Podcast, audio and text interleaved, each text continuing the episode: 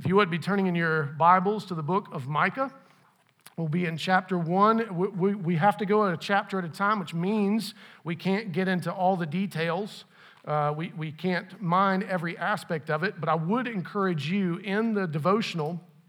Uh, there is some suggested resources if you would like to go deeper uh, as far as studying the book of Micah. I would encourage you to do that. Uh, there are some begin, beginner, intermediate, and uh, um, more uh, advanced level resources suggested there. And so, uh, if you have the time to do that, it'd be a great, great gift, I think, to you to do that. Uh, in the meantime, what we want to do is make sure that we, we hear from the Lord, that what we hear from the Lord is not condemnation. That's not why he comes and confronts. Notice that when he condemns, he doesn't come. The earth just swallows somebody up or they just drop dead. When the Lord shows up in person to condescend to us, it is always to call us to repentance and restoration. So praise be to God that He spoke to them this way then and He speaks to us this way now. And so I pray that we would have ears to hear. So, as you are turning to Micah, it is just after the book of Jonah in your Bibles. Let me give you the key truth that we want to walk away with this morning. It's that God's judgment mercifully begins with calling his people to listen and repent. Let me say that again. God's judgment mercifully begins with calling his people to listen and repent. If you would give your attention to the reading of God's word, this is Micah chapter 1 the word of the Lord that came to Micah of Moresheth in the days of Jotham, Ahaz, and Hezekiah, kings of Judah, which he saw concerning Samaria and Jerusalem. Hear, you peoples, all of you. Pay attention, O earth, and all that is in it, and let the Lord God be a witness against you the Lord from his holy temple. For behold, the Lord is coming out of his place and will come down and tread upon the high places of the earth, and the mountains will melt under him, and the valleys will split open like wax before the fire, like waters poured down a steep place. All this is for the transgression of Jacob and for the sins of the house of Israel. What is the transgression of Jacob? Is it not Samaria? And what is the high place of Judah? Is it not Jerusalem? Therefore, I will make Samaria a heap in the open country, a place for planting vineyards, and I will pour down her stones into the valley and uncover her foundations. All her carved images shall be beaten to pieces, all her wages shall be burned with fire, and all her idols I will lay waste. For from the fee of a prostitute she gathered them, and to the fee of a prostitute they shall return. For this I will lament and wail. I will go stripped and naked. I will make lamentation like the jackals, and the mourning like the ostriches.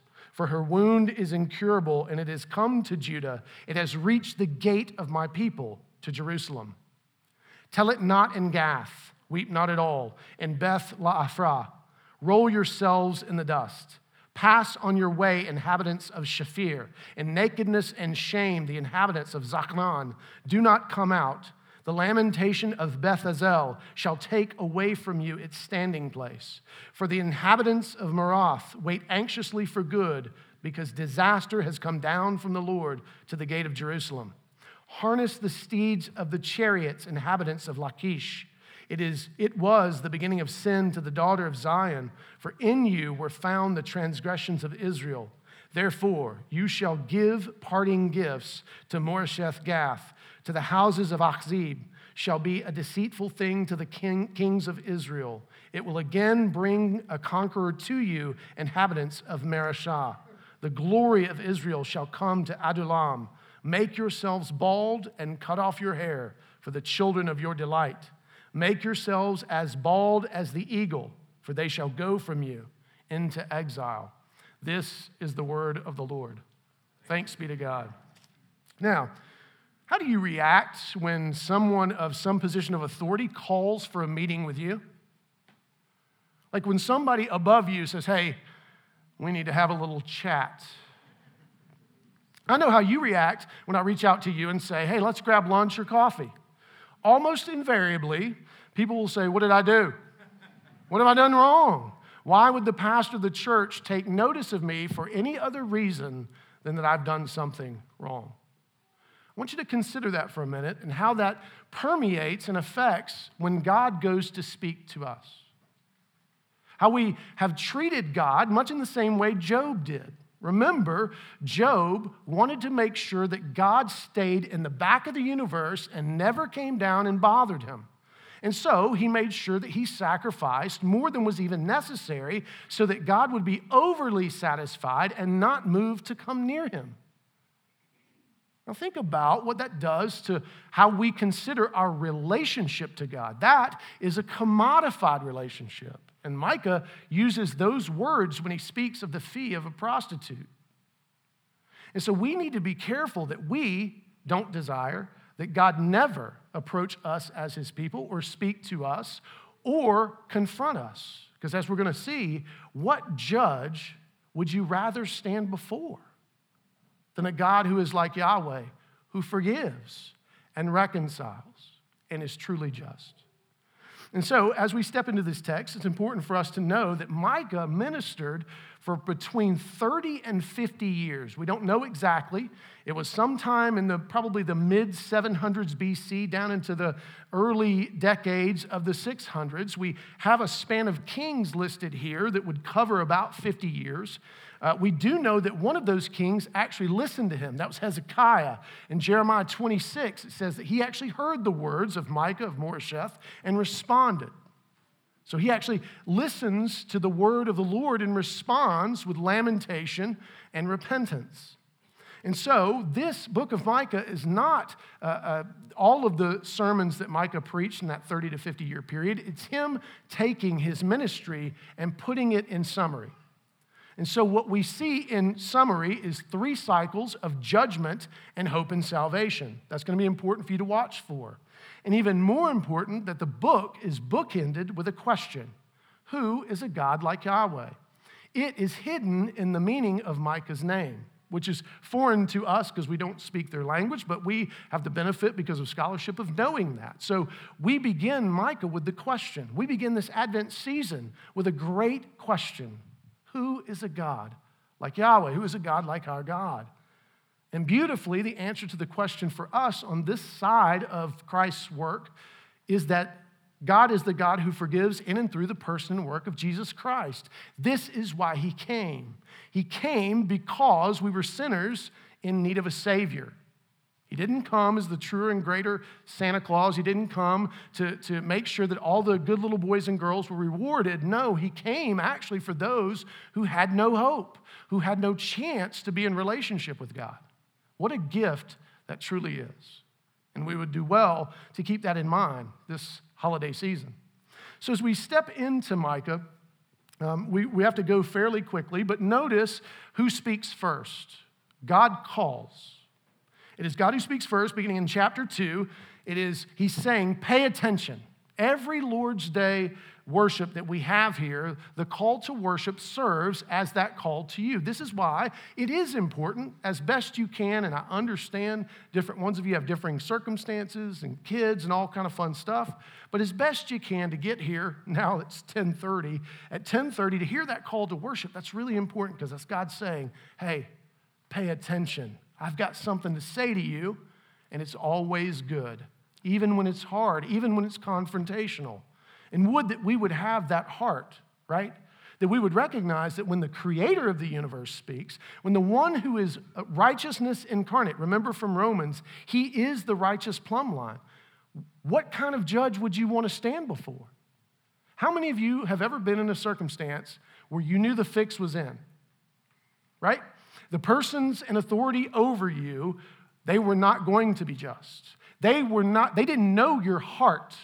All they knew is some external circumstance by which they were going to judge you, or somebody had influenced them, not on your behalf, but against you. I've been in that circumstance, and I know many of you have as well. This is why it's important for us to see. For God to serve as judge is exactly the person you would want to serve as judge for he is holy, he is righteous, he is faithful, he is just, he is good, and he loves you. So we should not fear when the Lord says, I am coming to say something to you. When he says pay attention, it should be the very thing to which we lean forward to hear and try to clear the deck of all the other things that will compete for our attention, and there are many. And notice that even creation recognizes the Creator has come, the melting of the mountains. Now, you may say, is that they're, they're running in fear? No, what's happening is they are clearing a straight pathway for the King to come. Think about the beginning of the Gospel of Mark. What was the, the, the, prophet John's purpose? But to make straight the crooked places, to bring down the mountains so that when the king would come, he would have a direct and clear and easy path to get to his people. And so creation's response is, is actually obedience and worship. We could learn from that, could we not? That when the king speaks, that we would lean in and listen and make sure that we are paying attention and that we are ready to hear from him. And notice what he has to say. He has a hard word. Why have I, he says, Why have I come down? Well, it's because of the transgression of Jacob. Now, what we will find out further in the book of Micah is that it's not just idolatry which is mentioned here, it is rampant injustice. It is the mistreatment of the poor. It is the garnering of lands and greed and taking away from so that other people couldn't provide for themselves. Is this sounding familiar at all? This is important. This is a word for us today, and it's going to talk about how we view relationship with God, how we prefer actually a commodified exchange, not just with the gods we worship, but also with people, that they are just commodities for us to trade in and benefit from. And that is not what the Lord our God is about. Because think about it what benefit are we to Him? He created everything, He spoke it into being. I've said this before. What is it we're going to do and show up and be like, hey, God, check this out? And Him be like, uh, man, I didn't even have a rubric for that. I didn't even know what that was. That's crazy. You outgodded me. It's not a thing, right? And so, praise be to God that He would condescend to us and take joy in us. That should blow our minds that the Lord takes joy in us who have really so little to offer the one who has everything. And so, He's coming down and saying, You all are trading in commodities. You have, you have fashioned idols, and he uses this language of fee for a prostitute he's basically saying is you're just using each other. And if that's what you want to do, then that's all I'm going to leave you with. And it, what you're going to find out is you are the one actually being used, not everybody else, not the things that you have created and fashioned by your own hand, because wood and stone and metal can't speak. You are the commodity, not it, not them.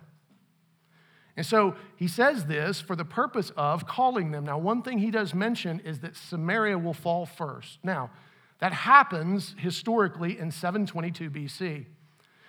And so this would have been to signal to the people of Jerusalem I'm serious. This is real. You've been warned. Now, you may say, did he love the people of Samaria less than Jerusalem? That's a whole historical conversation, but do remember the northern kingdom broke away from the Davidic lineage. In fact, they ignored the Davidic covenant and said, We don't need a king from David's lineage. They came up with their own worship. They had their own idols. You remember the golden bulls? They had their own priestly system. So they had departed from the Lord a long, long time ago. It is a testimony to his long suffering and patience that he waited all the way until 722 BC when he, the Assyrians arose and wiped them out. And so, this is a warning to Jerusalem. They have seen that what the Lord is saying is true. So, that should also influence them to lament and repent of their sins and to return to the Lord. Now, notice the change in voice in verse 8. God is no longer speaking now, Micah speaks up. For this I will lament and wail. I will go stripped and naked. I will make lamentation like the jackals.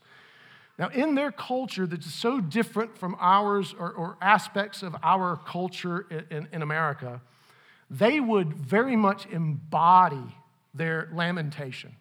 It was a very physical thing for them. They, they brought in all of the elements of their senses to engage with this issue. We tend to be a little more heady uh, as far as uh, certain aspects of our culture. We tend not to engage as fully the senses as probably we would benefit from because we reduce things to just some sort of simple math, some sort of knowledge problem. Is sin a knowledge problem?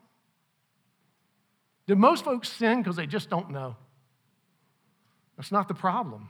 Would that our repentance would not just act like it's a knowledge problem. Now, I'm not saying, all right, so some of y'all need to start ripping open your, your uh, button up shirts and uh, throwing some dust on top of your heads. Maybe, if that would be helpful to you. Uh, but, but really, we need to think about how we can better embody more in full so that we are not fooled into thinking that we have merely a knowledge problem or even a behavioral problem. No, you have a heart problem. You have a relational problem. And those things can't be fixed stoically. Those things can't be fixed with a stony gaze and no evidence that the heart has been moved or changed. And so Micah is saying, and this is beautiful He's not even guilty of these things. And he says, I'll go first. I will show y'all what this looks like. Now, notice how many times in our culture have people said, Well, I don't have to repent for that stuff because I didn't do X, Y, or Z. As if that's a biblical thing. Right? Just because you didn't doesn't mean you can't lament what happened and its effects and impact doesn't mean that you cannot participate in the reconciliatory process by which justice, by God's hand and God's word, can be brought to be, right? And so it's very important for us that we not hide behind, well, hey, I, I, ain't really been a part of these things. I really didn't do anything wrong. Consider Daniel. He goes into exile as a teenager who's got his head on straight by every evidence that we can see prays, refuses to bow to, to a false God, prays every day for repentance for his people. He never goes home. He spent the entire 70 years in exile. He's buried in Babylon. What did he do wrong? No, better, what did he do right? How did he function within that frame, within the time that he was in, and what the people were going through, what he was willing to stand up and say on behalf of the people? He was willing to bear the stroke from the Lord his God because he's that connected to his people. We tend to be radically individualistic and super disconnected. We would do well to be more like what we see biblically, right? And so Micah goes first. And then the Lord speaks up again. Now, these next, I won't go through all of these, uh, verses 10 through 15, essentially are wordplay. And this is some of the brilliance of Scripture, and this is where if you don't study it deep, you miss it. But, but for uh, one that would make sense to us, it would essentially be saying there is no pity for Pittsburgh. So it's all this wordplay in the Hebrew where it's the judgment or the, the thing that Micah's saying to them plays off of the name of the place. And so he's saying to them either repentance roll down, and the, these cities are a circle around where he is from, essentially, and it leads to Jerusalem. So there's a real geography to what God is saying. He's saying either repentance and lamentation move through these towns as it approaches the gate of Jerusalem, or my judgment will move and destroy these towns all the way to the gate of Jerusalem, and you cannot stop me. So he's telling them, you have, a, you have been warned, you have been told, let it be different. Listen, repent, lament, return. And then, as he gets to verse 16, he says, Make yourselves bald. All right, I got that, check. I didn't really make myself bald, it just happened. Uh, cut off your hair for the children of your delight. Make yourselves as bald as the eagle, for they shall go from you into exile. So here's what's interesting which generation is going to suffer for the sins of the fathers and mothers? The next one. Have we not seen that? Over and over and over again, the next generation suffers more for the sins uh, of the fathers and mothers that go before them uh, if, if there is no repentance and lamentation and returning to the Lord. So he is warning them. This isn't just about what's going to happen to you, it's what's going to happen to your children who are supposed to be your delight. The children are a gift from God. We know that from the Abrahamic covenant. And how many ways in which do subsequent generations really struggle under the weight of the past sins of fathers and mothers that have gone before him. So he's saying, You need to embody this repentance. You need a, to, to, to do something that's so visible that everybody would know here's what we're doing. And we all go together. You know, it would be an interesting thing. You got to understand, in their culture, they have thick, usually really thick hair. I had thick hair at one time. Uh, y'all would never have known it. Uh, but they had really thick hair, and to suddenly shave all that hair off, it would have been startling. It would have been this incredible, and you can't, and it's not just about the outward show, right? As Joel, which we've studied before, tells us, you must rend the heart, not just the garment. And he even goes on to say, look, our repentance may or may not draw the Lord to, to be good to us in this generation. We need to recognize that our repentance, our lamentation, is really ultimately for the next generation. And too often, that is not what we're thinking about because we are so selfishly self focused about ourselves that we're almost like, hey, y'all, next generation, fend for yourselves. I hope there's enough left for all of you. But I'm going to use mine before I go. And so we need to be more cognizant of our connection. We've said this before at Christ Community Church many times over that the next our connection to the next generation is so important, is so critical. And do we not have a divide? What, is the, what does the next generation refer to us as? Some of us, anyway. Is, is boomer something you say nicely to someone that's a little older? You say, okay, boomer, I enjoy your wisdom. and what kind of epithets have we come up with for the coming generations?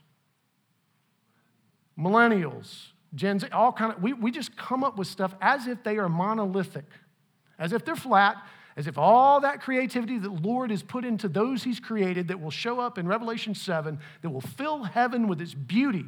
We will not be rendered flat into one tone, one voice, one culture in heaven. Now, all of them will bring their offerings, the best of what they have. So, why would we not want to enjoy the best of what is now? And be affected by these things such that the next generation sees us better than previous generations. And so, we, as God's church, need to recognize some of the stuff from the last 20 months. Did we when COVID hit, and I remember the day, actually, Matt Peach came up to me outside before the storm hit. And he said, Hey, what's your, uh, what y'all gonna do about this COVID stuff? And I hadn't really, I'll be honest with you, it really wasn't real big on my radar. It sounded like, at that time, it just, it, it didn't seem like it was gonna do what it did, which is foolish on my part. It shows my arrogance and ignorance. And so, knowing who Matt was, and he's an actuary, and so he's about 12 steps ahead on these things, uh, I said, Yeah, we're looking into it, man. We, we got a plan coming. I guess. I don't know. And so I started taking it serious, and I thought, Oh, no. We are way, by, we're already behind. And like this is fixing to sweep us. And it did. Y'all remember, we uh, thought we were going to worship on Sunday as of Friday night. They let us know that we couldn't be here. So we did a scramble drill. Joe Schelling loaned us a bunch of stuff. We did that initial hostage video, if you remember. like my friends were like, I think Cameron's blinking to send him beer and chips because somebody has kidnapped him. It was horrible. The Baxter boys were so offended they almost left the church because they do video, right? Like they were like, yo, you got to do better, dude. I was like, I know, I know, help me out. And they did, and, and it's been, and the recording aspect has been better since. But, but did, we, did we pause for one second and go, Lord, are you trying to say something to us? Are you, are, because you're sovereign. I don't care where it came from. Ultimately, it came from your hand. And you put us on ice, like big time. And many people even said it. They said the most affected place in all of their life was the church. That should have signaled to us whoa, whoa, whoa. We need to back up. We need to listen. We need to repent. We need to lament. There's some funky stuff going down. But instead, unfortunately, because we were kind of scrambling and trying to survive and we were bad predictors. If, if, if, we were in the Old Testament, y'all would have had to stone me to death. I was a terrible false prophet. I kept saying, oh man, August, we good? September. I just didn't know it was going to be like 2022 or something. I just didn't know the, the actual last part. But instead of actually going before the Lord as we should have, we just fought to survive as if the Lord had only given us scraps to lean on. And I'm sorry. I should have led you better. I should have been like Micah. I should have embodied lamentation and repentance so as to lead you before the Lord instead of just trying to lead us in wandering. I'm not saying it would have changed when we could have got back together. That's not the issue. The issue is, I think the Lord was trying to say something to us, and I think we missed it in some ways. But it ain't over. And the Lord's still speaking, and we can still learn from it. And there's a whole bunch of things that went down in that season that would, should have made us go, hold on a second. There is convulsions that only the Lord taking his hand off of things that that could happen. The injustices, the just craziness that was going down that was almost incomprehensible. Right? Like I can't even get my head around some of this stuff. And yet, we fought back to a position of protection as if we could protect ourselves as if the problem wasn't inside the citadel, not outside. And so, church, the Lord has graciously allowed us to come back together, even though I don't think we did what we should have done, and I take full responsibility for that. So, this holiday season, let us listen.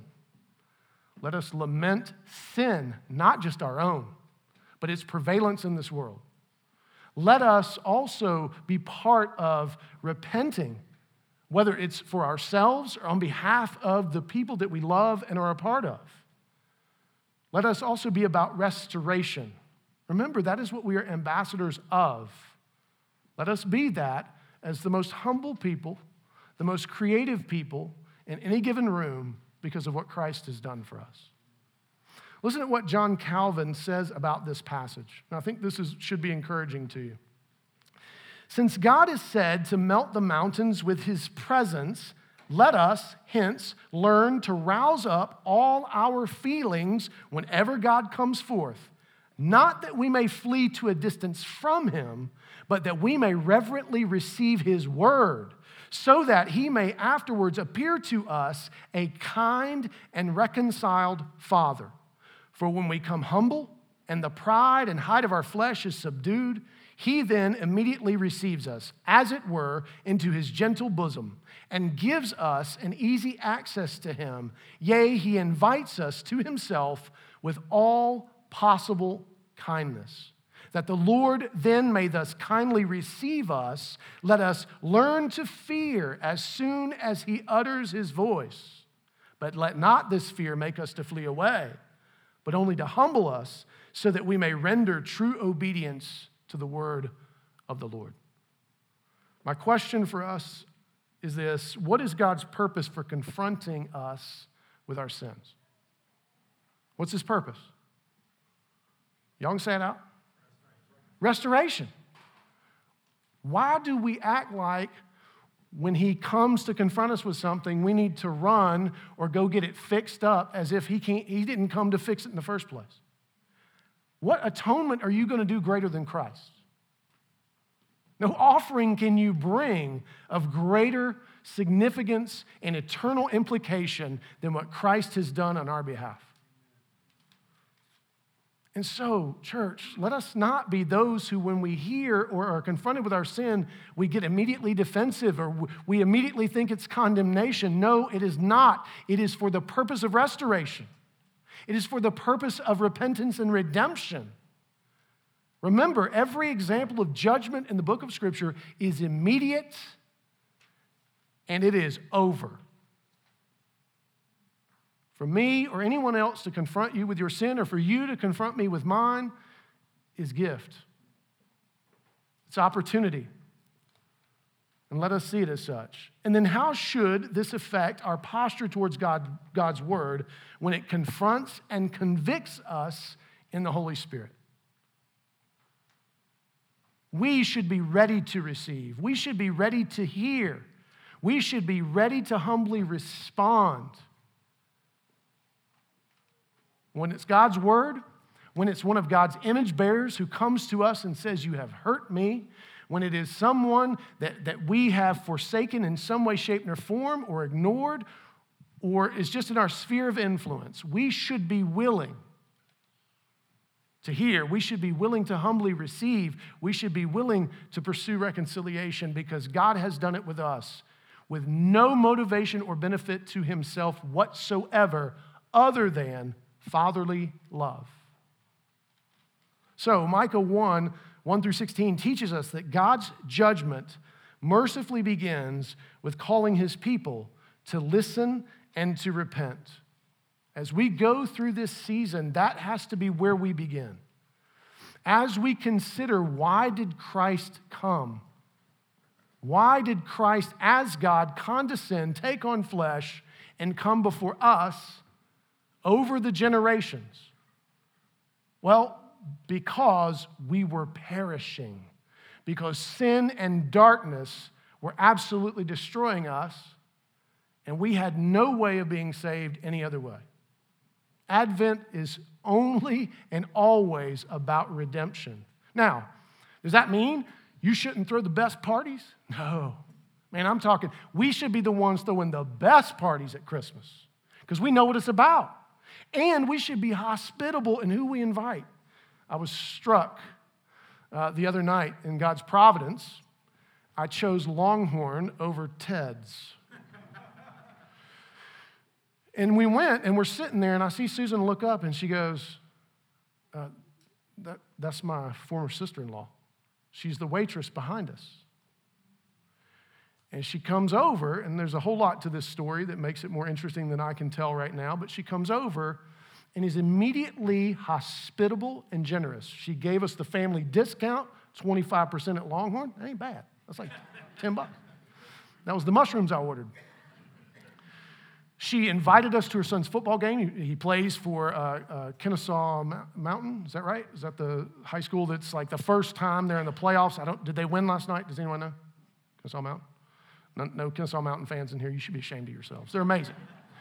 Uh, and so she invites us to the game. She invites us to come back, and I'm sitting there going, hold on a second. Is that me? As a Christian who has eternity within him, when I run up on people for which it is awkward and there could be a reconciliation issue, she and I have never talked. There's a whole lot of weirdness there. Am I that generous? Am I that inviting? Am I that willing to give of what I have? for somebody who so who could need it, might need it. It was convicting.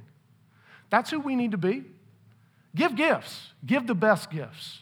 If you receive great gifts, give great thanks. I'm not saying that you should not do many of the things that are normative for the holiday season. What I am saying is you should do it with different lenses and a different perspective. And so let us begin this holiday season with leaning in to listen, expecting to hear from the word of the Lord, and where he confronts us as judge, know that he does so with our best in mind.